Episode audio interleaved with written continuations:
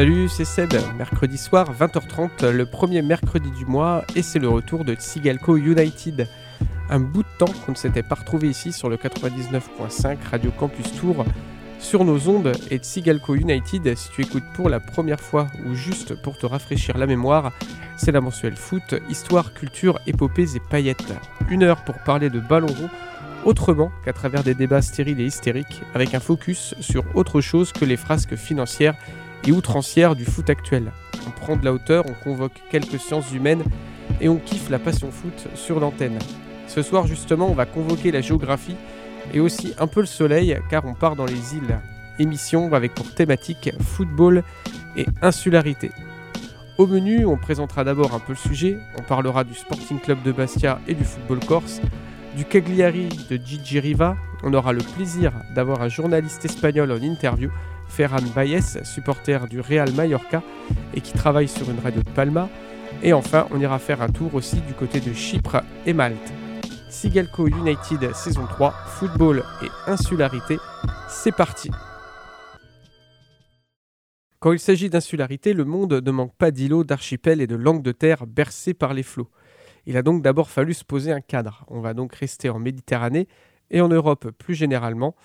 Pour autant, je n'oublie pas les Caraïbes, les îles de l'océan Indien, celles du Pacifique, les Canaries, vers lesquelles voguer, pourquoi pas, lors d'un prochain numéro.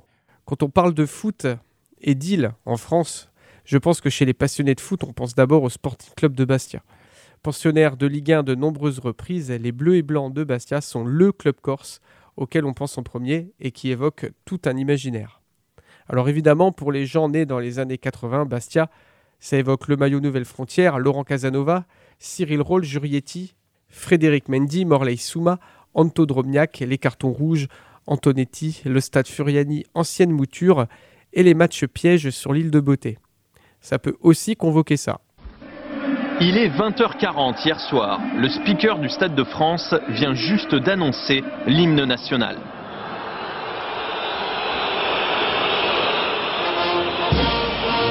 Dans les tribunes, les chants côtoient les sifflets tout au long de la Marseillaise, notamment du côté des supporters de Bastia. Jacques Chirac met quelques instants à comprendre. Ça siffle, je m'en vais, annonce-t-il au président de la fédération. Dans la tribune officielle, c'est la confusion. Le président décide d'interrompre le protocole, demande le renvoi des équipes au vestiaire. Jacques Chirac exige également des excuses immédiates de la fédération. La Fédération française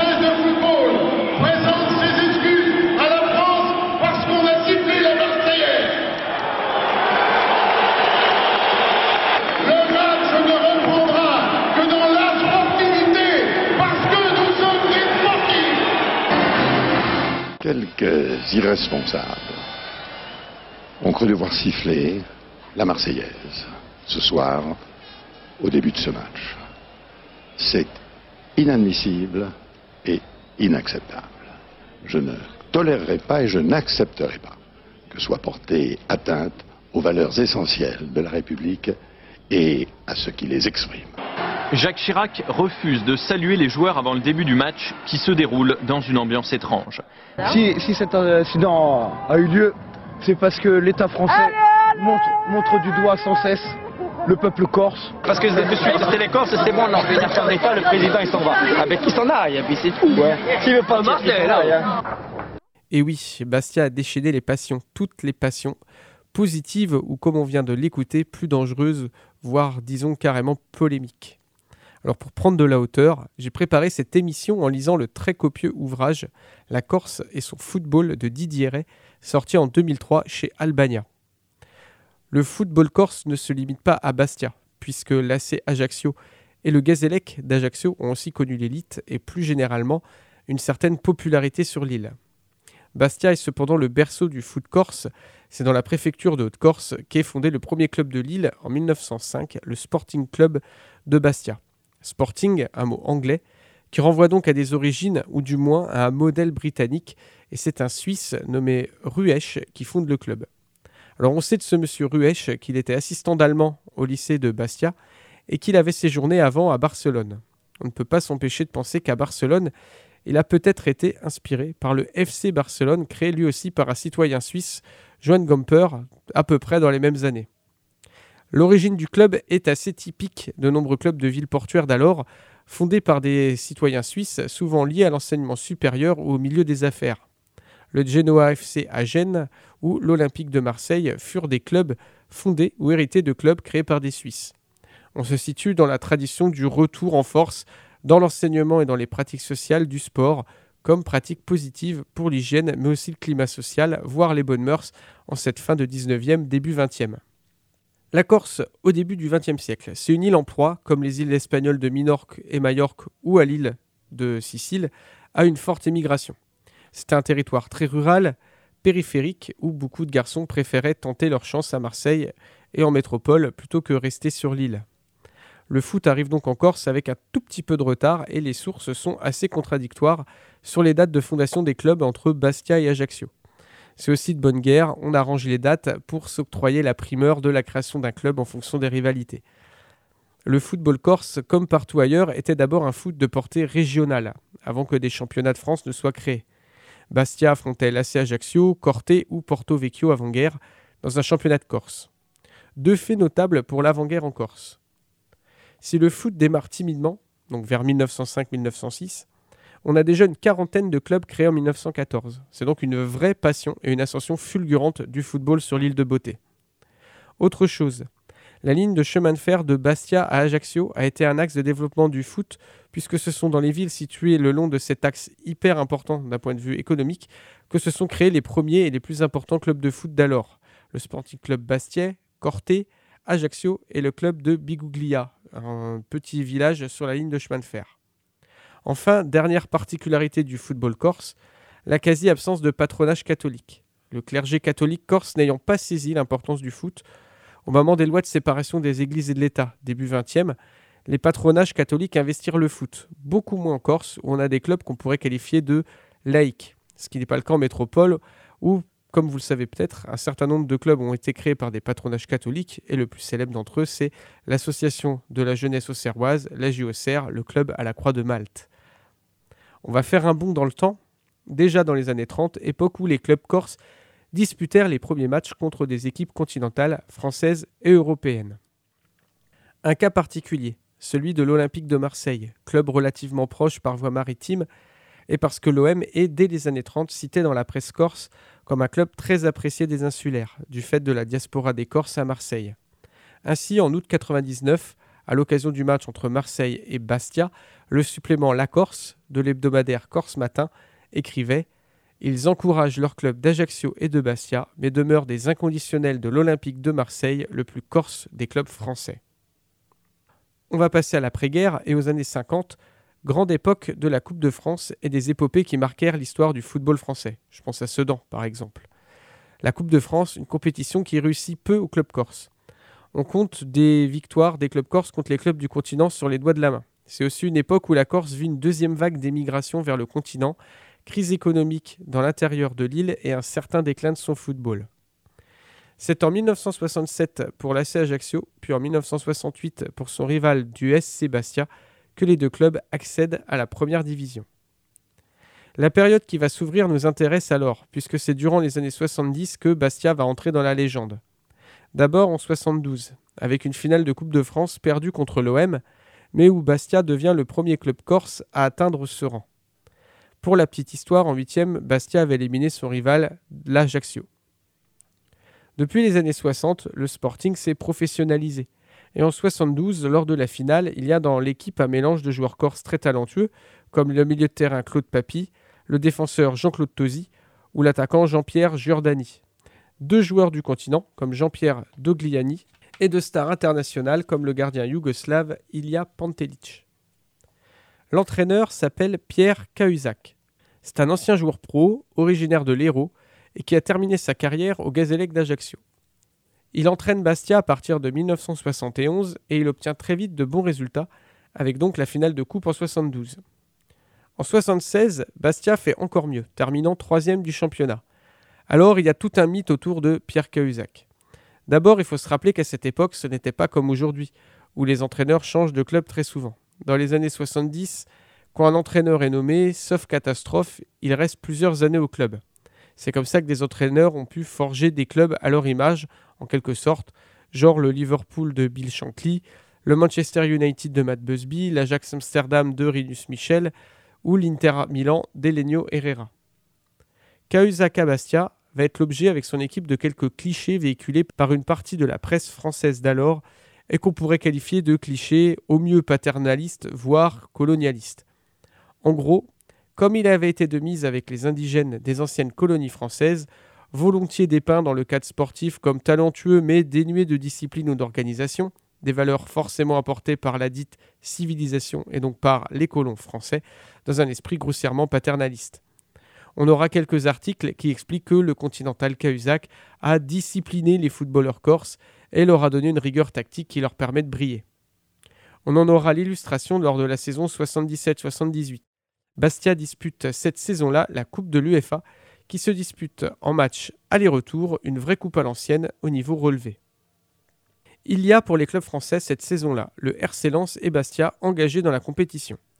Lens se défait de la Lazio en 16e de finale, ce qui contribue au début de la renommée des Lensois. C'est une sorte d'acte fondateur au niveau européen pour Lens. Bastia élimine Newcastle de son côté. C'est l'exploit des Lensois qui retient l'attention de la presse à ce moment précis de la compétition. C'est au tour suivant que Bastia écrit sa légende ainsi que celle du foot français. Nous sommes au huitième de finale. Lens affronte les Allemands de l'Est de Magdebourg et Bastia les Italiens du Torino. C'est l'affrontement le plus déséquilibré sur le papier. Lens fait figure d'outsider face aux redoutables joueurs de Magdebourg, mais l'écart entre le Torino et Bastia est immense. Il faut se remettre dans le contexte de cette fin des années 70. Le championnat italien est parmi les tout meilleurs du monde. Le Torino est un club plusieurs fois titré. Il abrite de nombreux internationaux italiens. Le gardien Castellini, les milieux de terrain Claudio Sala ou Eraldo Pecci et l'attaquant Francesco Graziani. Tous ces joueurs sont internationaux. Le club est entraîné par Luigi Radice, ancien international, un technicien passé par les meilleurs clubs en Italie. Le stade Comunale de Turin est toujours rempli pour soutenir les Granatés et le club est invincible à domicile, soutenu par un public parmi les meilleurs de la botte. Il faut se rappeler que dans les années 70, le Torino, c'est vraiment le top du top du championnat d'Italie. Bref, c'est un géant du foot transalpin. En face, malgré toute la fougue déployée par l'équipe de Cahuzac, la sympathie qu'inspirent les Johnny Rep, Claude Papy, Méry Crimo ou Deserbi, Bastia est vraiment un petit poussé. Lens fut séché d'entrée de jeu, dès le match aller par les Allemands de Magdebourg. 4-0, fin de l'aventure, même si les Lensois réussirent à gagner 2-0 le match retour. C'est vers l'île de Beauté que l'exploit a eu lieu, avec une victoire 2-1 des Bastiais. Malgré l'ouverture du score des Tourinois par Pulici, Papy et Félix permirent aux Corses d'emporter le match 2-1. Maigre avantage que d'aucuns voyaient fondre au match retour à Turin. Au stade Comunale, face à 50 000 spectateurs, les Bastia l'emportent 3-2, grâce à un doublé du Marocain Crimo et un but de Larios sous les yeux médusés des Turinois, et ce plein d'étoiles des supporters corses venus de Lille et de Métropole soutenir les Bleus. De. Petit pont réussi par De Zerbi, à quel culot Papy La Cuesta pour Johnny Rep sur l'aile. Rep qui a peut-être pouvoir déborder, préfère revenir. La Cuesta en arrière, Larios, reprise devant le but 18e minute de jeu Bastia ouvre la marque à Torino, tout comme il avait fait à Newcastle. C'est la surprise complète, nous allons revoir Rep. La Cuesta Larios qui reprend la balle au rebond. Castellini est battu. Et Bastia mène 1-0 après 19 minutes de jeu. Ce qui fait un score total de 3-1. Et vous découvrez ici les bannières corse à la tête de mort. Victoire à Turin. Un exploit retentissant car les Grenats du Torino étaient invaincus depuis des mois sur ce terrain. C'est alors que la presse nationale, sportive ou non, se prend au jeu et qualifie d'exploit français la victoire des Corses. Alors on a beau voir ces complexes s'envoler, avouez que quand on vous dit que Torino n'a perdu qu'une fois sur son terrain en deux ans, et encore contre qui? Contre Mönchengladbach, un des meilleurs clubs mondiaux. Pour se lancer dans l'optimisme, il faut avoir quand même quelques retenues. Et Pierre Cahuzac, l'entraîneur de Bastia, l'avait bien compris, il essayait lui de tempérer tous les enthousiasmes qui se créaient autour de lui avant la rencontre. Et puis après la rencontre, Pierre Cahuzac a lâché le mot. quand on le connaît, il a dit c'est un véritable exploit. Un édito d'Albert Batteux, ancien maître à jouer et à penser du foot français quand il entraînait le Grand Reims, dit, je cite, L'arbitre fit preuve de plus en plus au fil des minutes de mansuétude pour les Italiens que de sévérité pour nos joueurs. Le possessif nos, nos joueurs prend ici toute sa valeur. En quart, Bastia élimine les Allemands de l'Est du Carl Zeiss Siena, puis les Suisses du Grasshopper Zurich, plus accrocheurs en demi-finale. La finale est alors disputée en match aller-retour. Elle oppose Bastia au PSV Eindhoven, autre épouvantail européen où jouent de nombreux internationaux hollandais, sachant que les Pays-Bas seront finalistes du mondial quelques semaines plus tard.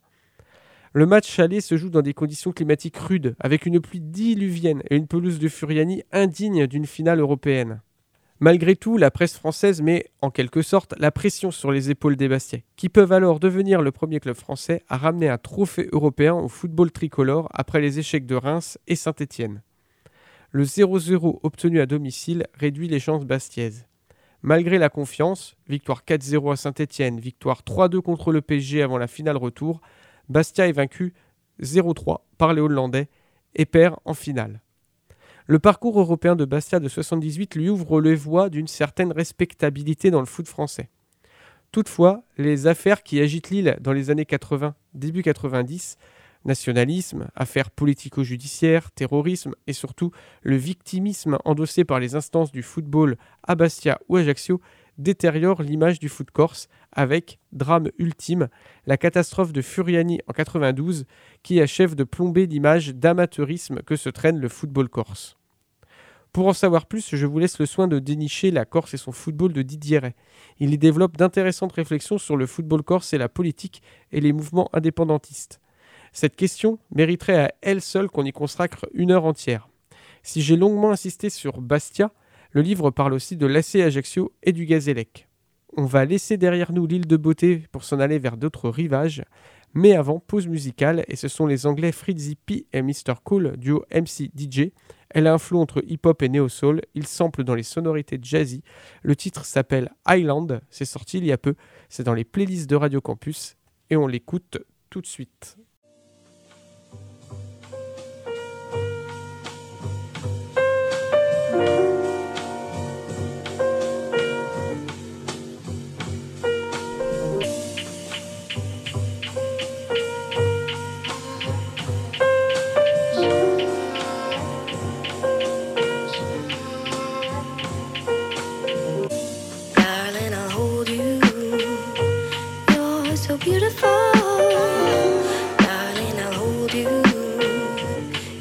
so beautiful. Darling, I'll hold you. You're so beautiful. Darling, I'll hold you.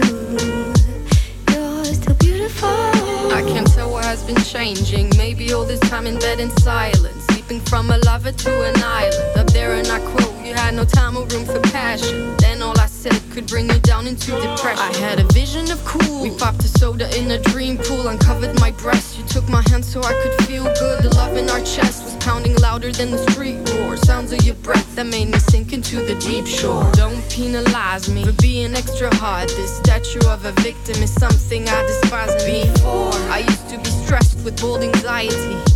Now I want to surpass myself and jump and see. I made it to the clouds up there, I stood. I think I should go down, now I hit too good. Wish I could take you on and follow me, you gave in too soon. I feel like somewhere your vitality has died in the womb. Darling, I'll hold you. You're so beautiful. Darling, I'll hold you.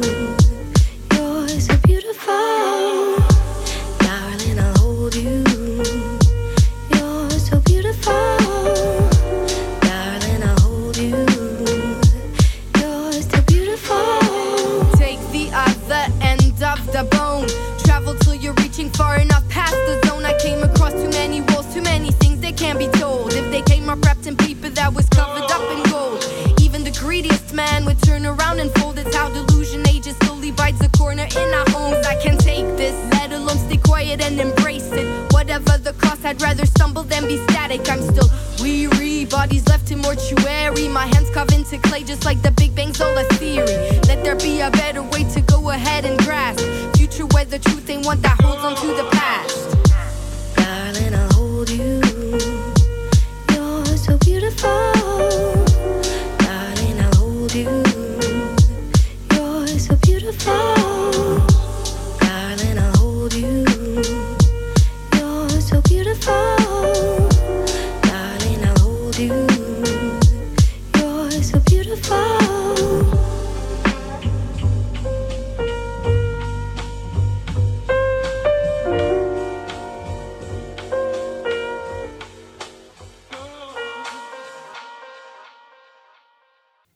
On se retrouve sur Radio Campus Tour, c'est Sigalco United, le rendez-vous mensuel foot, histoire, culture, épopées et paillettes. Ce mois-ci, on fait un tour des îles en ballon rond.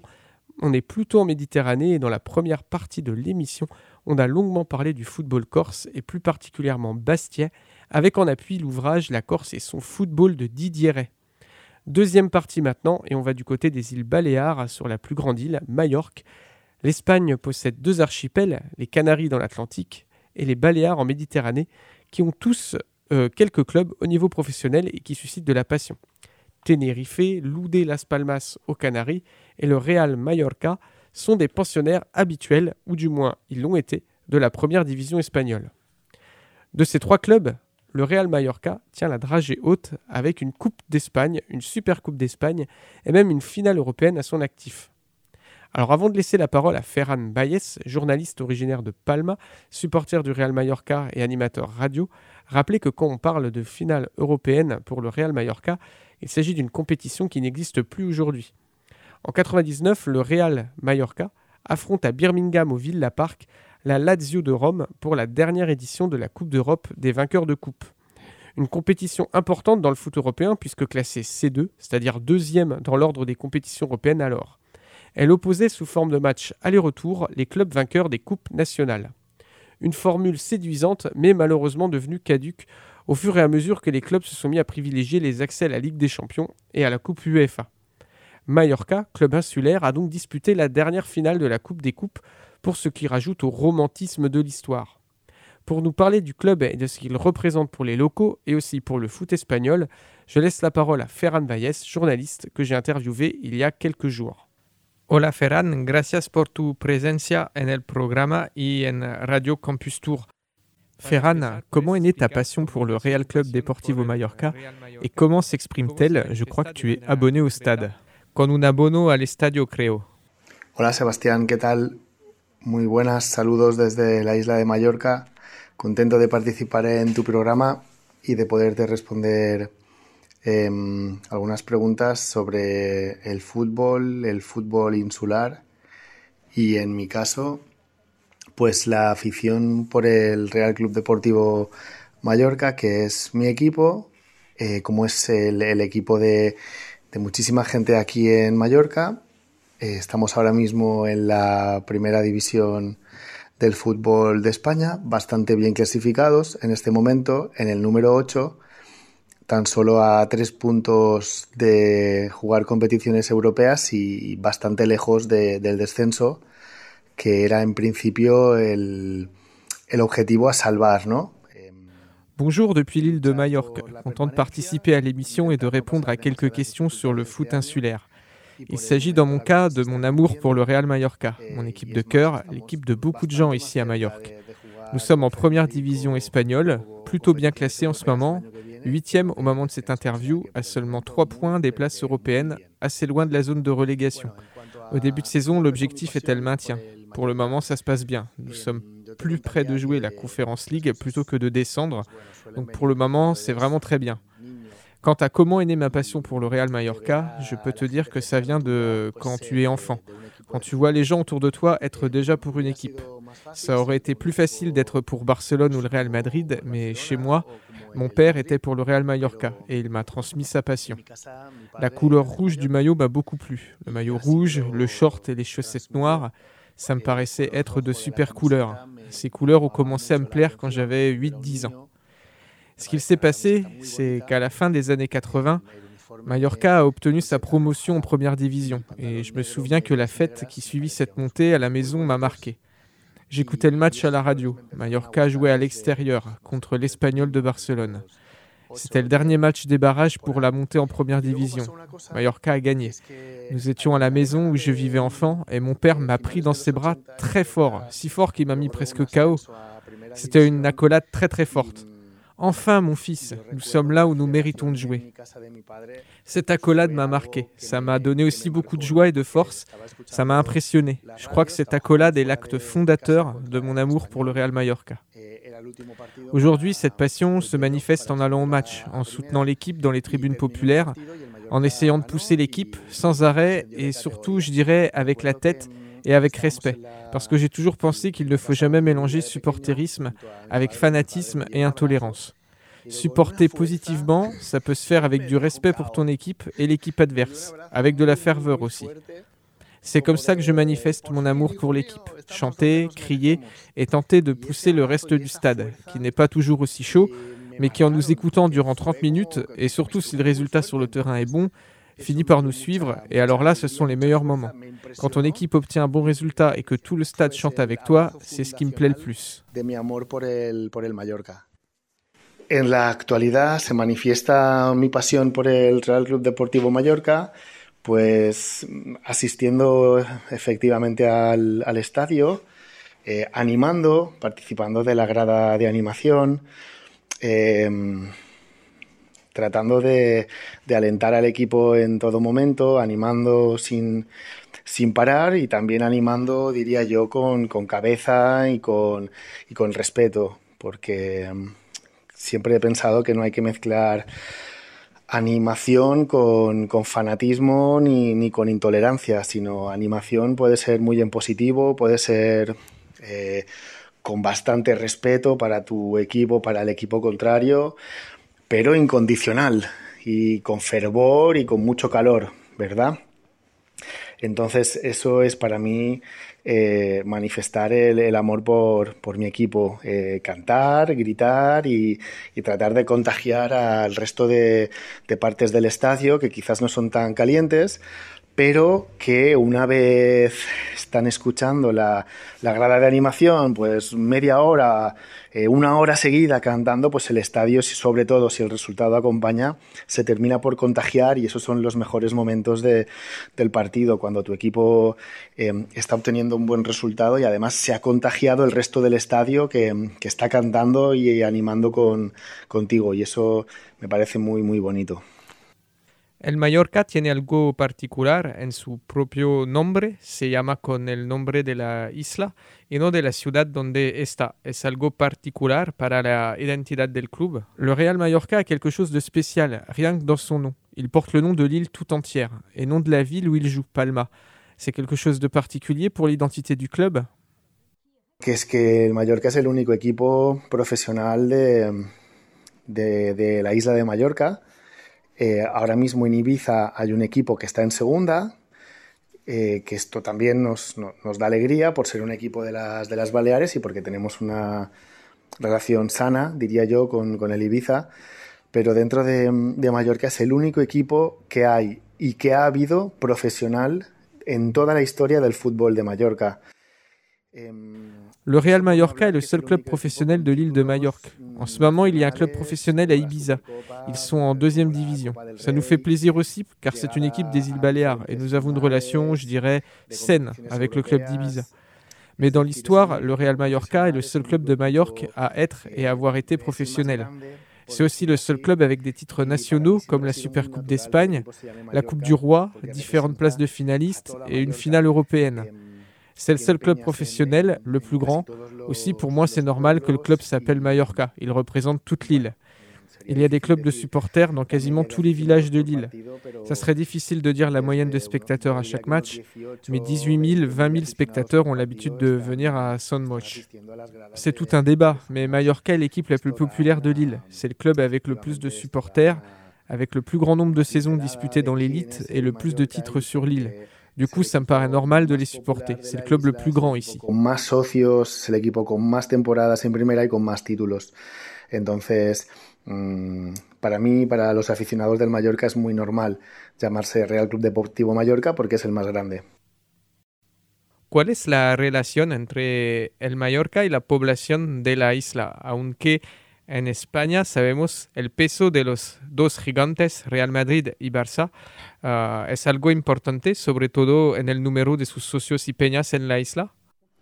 Quelle relation entretient le club avec les Mallorcains? Surtout quand on sait le poids qu'occupent en Espagne les deux géants, le Real Madrid et le Barça. Est-ce que ça a une influence sur le nombre de supporters du Real Mallorca? Años más tarde, eh, en el 96, yo me fui a, a vivir a la ciudad de Valencia y en, y en Valencia, en, en, en esos años, junto a un grupo de, chicos que veníamos todos de Mallorca, fundamos una peña, una asociación. En 1996, je suis parti vivre à Valence. Avec d'autres jeunes qui venaient aussi de Majorque, on a créé un groupe de supporters du Real Mallorca. Ça s'appelait la Peña Mallorquinista de Valence. On se retrouvait pour regarder les matchs. On faisait les déplacements. On est allé à Barcelone, à Valence, à Villarreal. Je me souviens qu'on a obtenu des bons résultats, bien que le club était en deuxième division à cette époque-là. Ça jouait bien et on a passé de bons moments. Aller dans les stades, supporter l'équipe, fêter les buts, fraterniser avec les supporters adverses, c'était important parce qu'à partir de ce moment, j'ai cessé d'être un simple supporter pour devenir celui qui s'occupe d'un groupe de supporters à l'extérieur. Je dois dire aussi qu'en réalité, il y a toujours eu des Mallorquins à différents endroits en Espagne, mais que c'est le groupe qu'on a créé qui a été le premier club de supporters de Mallorca créé en dehors de l'île. Alors il y a eu une inauguration officielle avec les joueurs et le président du club qui sont venus dans notre local qu'on louait à Valence. Ça a été tout un truc, ils en ont parlé dans les journaux et à la télé. C'est vieux, j'étais jeune, j'avais 19 ans, et ce fut la création du premier club de supporters en dehors de Majorque. Ce n'est pas toujours rappelé, mais c'est vrai. el presidente que vinieron a, al casal en el que estábamos en Valencia y, y, bueno, fue todo un acontecimiento, salió en periódicos, salió en la tele, eh, es muy antiguo, yo era muy joven, tendría, pues no, tendría 19 años, sí, tenía 19 años y fue pues esto, fue la fundación de la primera peña mallorquinista fuera de, de, Mallorca, o sea que bueno, pues ahí dejo el dato que no ha sido nunca muy, muy reconocido, pero es la realidad. Por fin, hay un sentido particular representar a un equipo insular a través de la visión que tienen los clubes de la península o, por ejemplo, con otros clubes insulares, y pienso en los clubes de Canarias. Enfin, est-ce qu'il y a quelque chose de particulier à représenter une équipe insulaire, peut-être à travers la vision qu'ont les autres clubs de la péninsule, ou même les autres clubs insulaires, et je pense là au club des îles Canaries Y en cuanto a lo de ser un equipo de una isla, Sí, eh, tiene que ser raro para los aficionados de otros equipos ir a jugar a un lugar al que no puedes llegar por tierra. Entonces, al tener que ir sí o sí en barco o en avión, pues yo creo que para mucha gente tiene que ser como una aventura, como algo extraño, ¿no? Como irse a un lugar inhóspito en el que no controlan el territorio y, no saben a lo que se exponen. Y esto a mí me gusta que sea así, me gusta que sea así porque pese a que el carácter nuestro, pues yo diría que es amable, que no es una, una sociedad la mallorquina Sur le fait d'être un club insulaire, oui, c'est spécial pour les autres supporters et équipes. Ils jouent à un endroit où ils ne peuvent pas venir par voie terrestre. Ils doivent venir en bateau ou en avion. Pour pas mal de gens, ça doit être comme une sorte d'aventure, quelque chose d'étrange, comme s'ils arrivaient dans un lieu inhospitalier où ils ne maîtrisent pas le territoire et où ils ne savent pas à quoi s'attendre. Ça, ça me plaît. Ça me plaît que ça soit comme ça, parce que notre caractère à nous, Mallorcains, je dirais que nous sommes plutôt aimables. La société mallorquine, comment dire, nous ne sommes pas une société conflictuelle. Alors c'est vrai que par rapport aux équipes adverses, on a comme un avantage rien qu'avec leur déplacement. Ils arrivent à moitié fatigués, ils descendent du bateau. Il y a des gens qui ont pris le bateau pour la première fois de leur vie. Ils débarquent de la péninsule avec le mal de mer, et ça, je crois que ça, ça nous bénéficie. Bon, et nous sommes une île, un territoire un peu isolé. C'est difficile pour les autres, ça nous donne un avantage. Mais dans le même temps, ça nous isole. On n'a pas tant de contact que ça avec les supporters des autres îles. Comme je le disais avant, Ibiza est en deuxième division. Nous n'avons pas de mauvaise relation avec eux, mais il y a aussi un peu d'indifférence. Cette indifférence, je crois que c'est ce qu'il se passe avec le reste des autres îles. Les Canaries sont très loin des Baléares. Je n'ai pas plus d'empathie que ça pour les Canaries. Et je vois leurs équipes avec une certaine indifférence. Je pense que ça fait partie du caractère mallorquin, parfois un peu indolent, comme si tout lui était égal. Il s'en fiche un peu de tout, y compris des autres îles. Il faut avoir en tête qu'une île, c'est comme un petit monde. Majorque, c'est un petit monde, où les villes sont vues comme des capitales, où tout est vu à travers le prisme de l'île. Les gens veulent consommer les produits de l'île plus que de l'extérieur. Je pense surtout à la nourriture, mais aussi au paysage, aux fêtes, au folklore. En réalité, tout ce qui vient de l'extérieur nous paraît un peu étrange, comme le monde extérieur. Ici, c'est assez endogamique, si je peux le dire comme ça. Ça fait partie de notre caractère, l'indolence, et préférer le local à ce qui vient de l'extérieur. Eh, todo pasa por la isla, la gente quiere las cosas de la isla antes que las cosas de fuera, me refiero a los alimentos, a los paisajes, a, las celebraciones, al folclore. Y en realidad todo lo que viene de fuera pues nos parece un poco extraño, como, como el mundo exterior, ¿no? Porque aquí es, es, es como un poco endogámico, diría. Entonces forma un, parte, forma un poco parte de nuestro carácter también el, el, ser así medio indolente y, y bueno, eh, preferir lo, lo autóctono y lo local a lo exterior.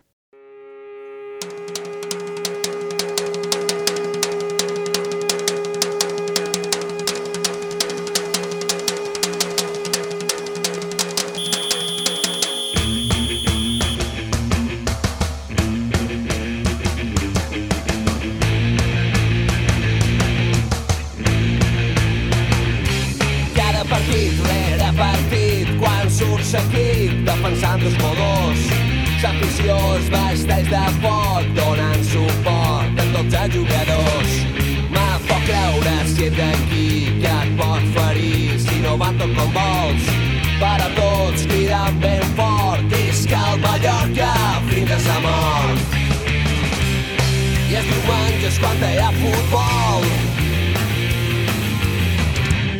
Mos juntant tots per cridar ben fort. Mallorca, Mallorca, Mallorca, a Mallorca fins a sa mort. A Mallorca, Mallorca, Mallorca, a Mallorca fins a sa mort.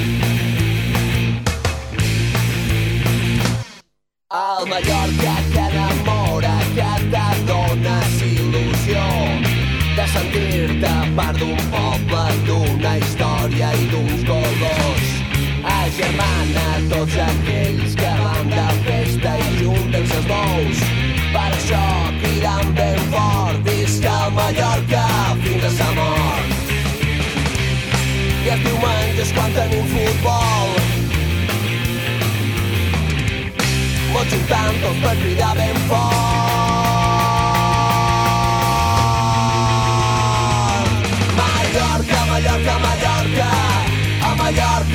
Mallorca fins a sa mort. Mallorca, Mallorca, Mallorca, a Mallorca fins a sa mort. Mallorca, Mallorca, Mallorca, que, que, Mallorca fins a sa mort. A Mallorca, Mallorca, Mallorca, a Mallorca fins a sa mort.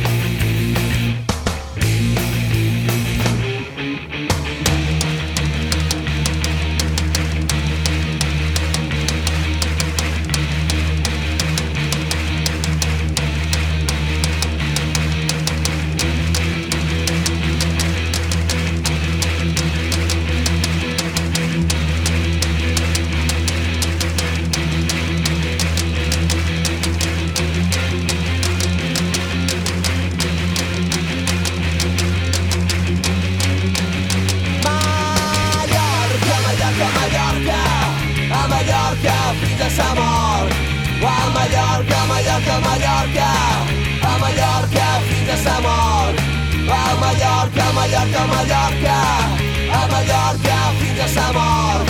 A Mallorca, Mallorca, Mallorca, a Mallorca fins a sa mort. A Mallorca, Mallorca, Mallorca, a Mallorca fins a sa mort. A Mallorca, Mallorca, Mallorca, a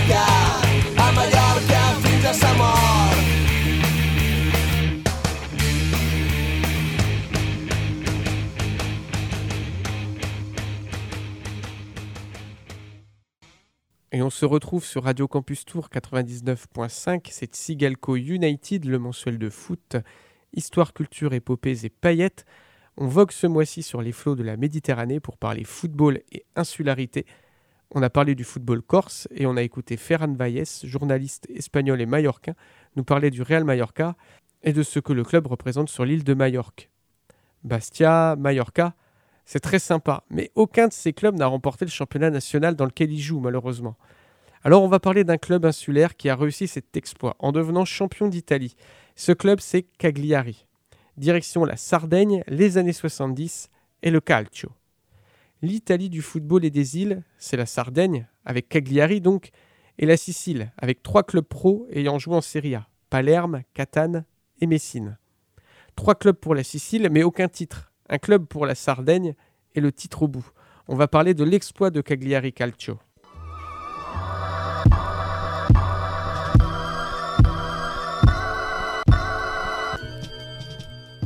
Cagliari, le club a été fondé en 1920. C'est le plus glorieux représentant du football sarde et il a longtemps joué en Série C et Série B avant de jouer sa première saison en Serie A en 1964-1965, ce qui finalement est assez tardif. Emmené par un Luigi Riva arraché du Legnano, le Cagliari Calcio, qui compte aussi dans ses rangs les défenseurs Pierluigi Serra, les milieux de terrain Ricciotti Griatti et le Brésilien Néné, devient rapidement un grand animateur de la Serie A des années 60. Précision sur Gigi Riva. L'attaquant italien n'est pas sarde, il est originaire du nord de l'Italie et il jouait jusqu'alors à Legnano dans les divisions inférieures italiennes. Cagliari l'arrache de là, c'est surtout que l'attaquant était pisté par la Juventus de Turin et les dirigeants de Cagliari ont donc dû se montrer très convaincants pour s'attacher les services de Gigi Riva. C'est lors de la saison 69-70, alors que de nombreux joueurs de Cagliari Calcio sont devenus internationaux, comme le gardien Albertossi, le défenseur Cera, Gigi Riva et les attaquants Domenghini et Boninsegna notamment, que le club entraîné par Manlio Scopigno devient champion d'Italie. Cette année-là, Gigi Riva marque 21 buts en championnat, ce qui permet à Cagliari d'être la deuxième attaque du championnat avec 42 buts. Surtout, avec 11 buts encaissés seulement et une différence de plus 31, Cagliari établit un nouveau record pour un championnat italien à ses équipes. Pour la première et unique fois, un club insulaire a remporté le championnat d'Italie de football.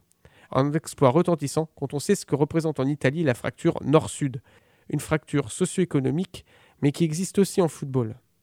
Par exemple, dans le championnat d'Italie, Naples fait figure d'exception avec ses titres fin des années 80 quand il y avait Diego Maradona.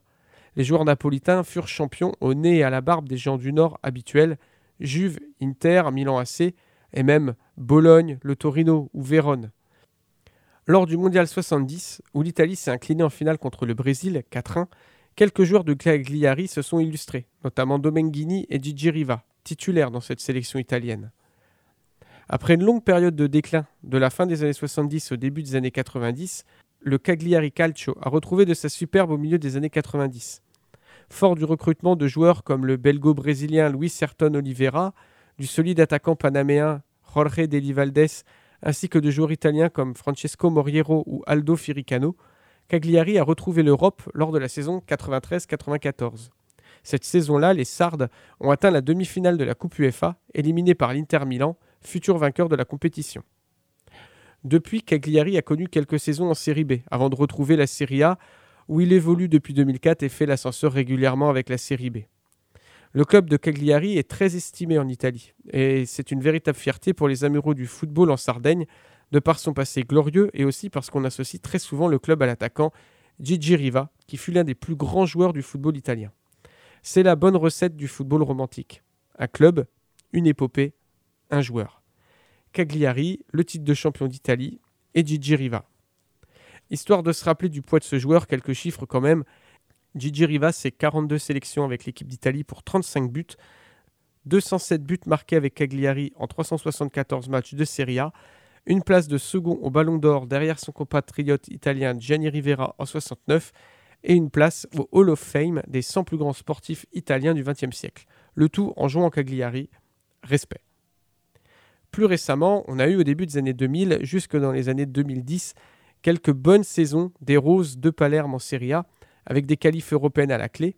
On a eu l'équipe emmenée par Luca Toni, Eugenio Corini et Fabio Grosso, puis la génération Amori Micoli, et enfin la génération Dybala Cavani.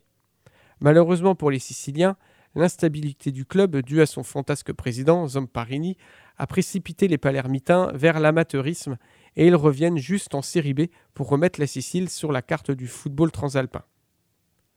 On va changer d'île et partir vers une île peut-être moins connue quand on parle de football, c'est Chypre.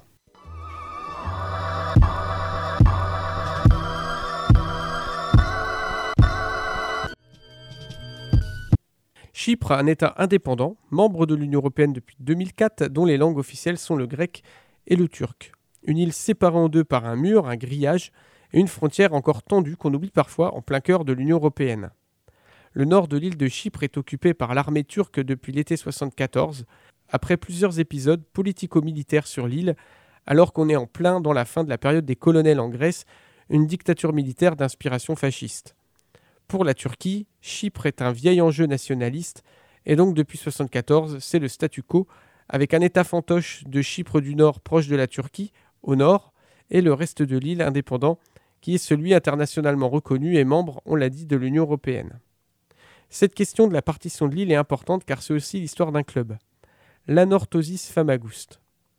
Alors, derrière le nom de l'Anorthosis Famagouste, euh, c'est quand même un club qui a plus d'une dizaine de championnats de Chypre à son actif, une participation à la phase finale de la Ligue des Champions en 2008-2009, première pour un club chypriote, et euh, chose surtout plutôt rare. Créé dans la ville chypriote de Famagouste en 1911, l'anorthosis évolue à Larnaca depuis 1974 et l'occupation de la ville de Famagouste par l'armée turque. Véritable symbole de la division de l'île en deux territoires, l'anorthosis est un club très supporté à Chypre car c'est un club exilé. En 2008-2009, le club est entraîné par le géorgien Temuri Ketsbaya, passé par Newcastle, et il accède donc à la, finale, à la phase finale de la Ligue des Champions, après être passé par les trois phases de qualification. Une première dans l'histoire de la plus prestigieuse des compétitions européennes. Pour ce faire, les Chypriotes ont éliminé le Pionik Erevan, club arménien, le Rapide de Vienne et Olympiakos Le Pirée. Pied de nez, hein, ils éliminent un club grec. Anorthosis est alors un mélange de vieux baroudeurs, comme le français Cédric Bardon, passé par le Levski Sofia, le brésilien Savio, ex-Real Madrid, ou Traianos Delas, défenseur centre, champion d'Europe avec la Grèce en 2004. Il y a un autre joueur français dans l'équipe, un joueur un peu moins connu, Vincent Laban, et puis d'autres vieux buriscards comme euh, l'attaquant grec Nikos Froussos. Dans leur groupe qui compte le Werder Brême, l'Inter de Milan et le Panathinaikos, l'anorthosis fait figure de petit poussé. Malgré cela, le club en exil à Larnaca tire son épingle du jeu et épingle l'Inter, le Werder et bat Panathinaikos pour ce qui ressemble fort à une punition par un club chypriote des clubs grecs, puisque dans la même compétition, ils arrivent à épingler à leur tableau de chasse à la fois l'Olympiakos et le Panathinaikos. À l'issue de la phase de groupe, Anorthosis est éliminé, mais a gagné le respect de nombreux observateurs qui ne pensaient pas voir le petit club chypriote accrocher quelques ténors du football européen. Élimination, après avoir tout de même accroché un nul 3-3 contre l'Inter Milan de Zlatan et Luis Figo, et de nul contre le Werder Brême de Ozil et Pizarro. Le club de l'Anorthosis évolue en bleu et blanc, couleur du drapeau grec, avec parfois des chaussettes noires en signe de deuil de la ville qu'ils ont dû abandonner le front de mer de Famagouste est présent en Skyline, sur le maillot du club en 2020 d'ailleurs. Sur le blason du club, bleu et blanc, figure un phénix, oiseau mythique qui a la capacité à renaître de ses cendres, et peut-être faut-il y voir là aussi un symbole, le club et ses supporters souhaitant certainement pouvoir un jour retrouver la ville de Famagouste, qui, rappelons-le, se trouve donc dans la partie turque de l'île sous occupation militaire. Les supporters de l'Anorthosis sont parmi les plus nombreux sur l'île de Chypre, derrière ceux de l'Omonia Nicosie et de l'Apoel Nicosie, les deux clubs de la capitale. Les ultras de la Northosis sont souvent considérés comme proches de l'EOKA, un mouvement politique nationaliste grec paramilitaire et conservateur, proche des mouvements religieux orthodoxes et qui milite pour une grande Grèce au sein de l'espace méditerranéen. Alors ça, c'est le revers de la médaille en quelque sorte, avec crispation communautaire et extrémisme politique en tribune, quand football et conflits politiques aussi graves que celui de Chypre depuis 1974 s'entremêlent. Et si on doit voyager dans cet espace méditerranéen méridional, on peut aller aussi lorgner du côté de Malte, petit poussé du foot européen, assez discret. Il m'aurait fallu plus de temps encore pour raconter ce football maltais qui ne doit pas manquer de bonnes histoires, car Malte est un carrefour culturel en Méditerranée. On peut déjà se mettre sous la dent quelques noms de clubs qui fleurent bon l'exotisme Sliema Wanderers, Amrun Spartans, Birkirkara, Naxar Lions, Rabat Ajax ou Marsax Lok. Le tour en ballon sur les îles méditerranéennes s'achève et il est temps de regagner Ithac. L'Odyssée touche à sa fin et vous pourrez retrouver cette émission très vite en podcast sur notre site radiocampustour.com. On se retrouve quant à nous le mois prochain, toujours pour du foot, mais aussi de l'histoire, de la culture, de l'épopée et des paillettes. À très vite.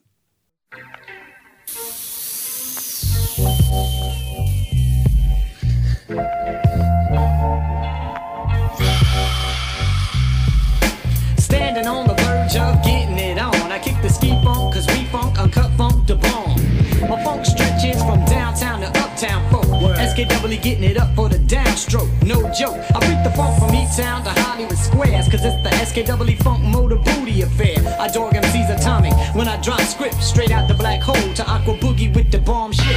The bigger the headache, the bigger the pill. I groove allegiance to funk with style and make the. So color me funky cause I do that stuff, not just knee deep. My script is bulletproof off of G's beat. I get loose on booty MCs and then some. I catch rank and drop bombs like pills to cure placebo syndrome. Make you say uncle when we jam. So let's take it to the stage. Tear the roof off, make like a door and slam. With the funkified soul, let's rock non-stop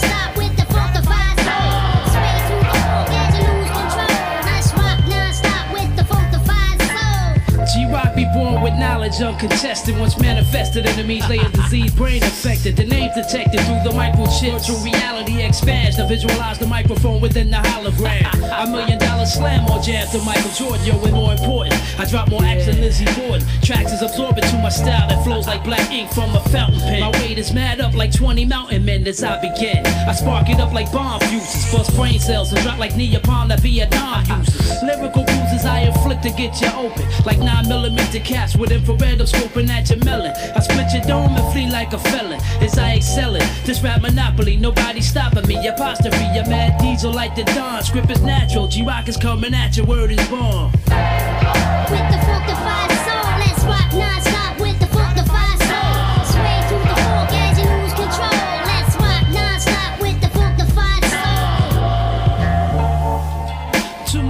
Out of Jersey, y'all. To the whole entire NYC. To the mad hip hop industry.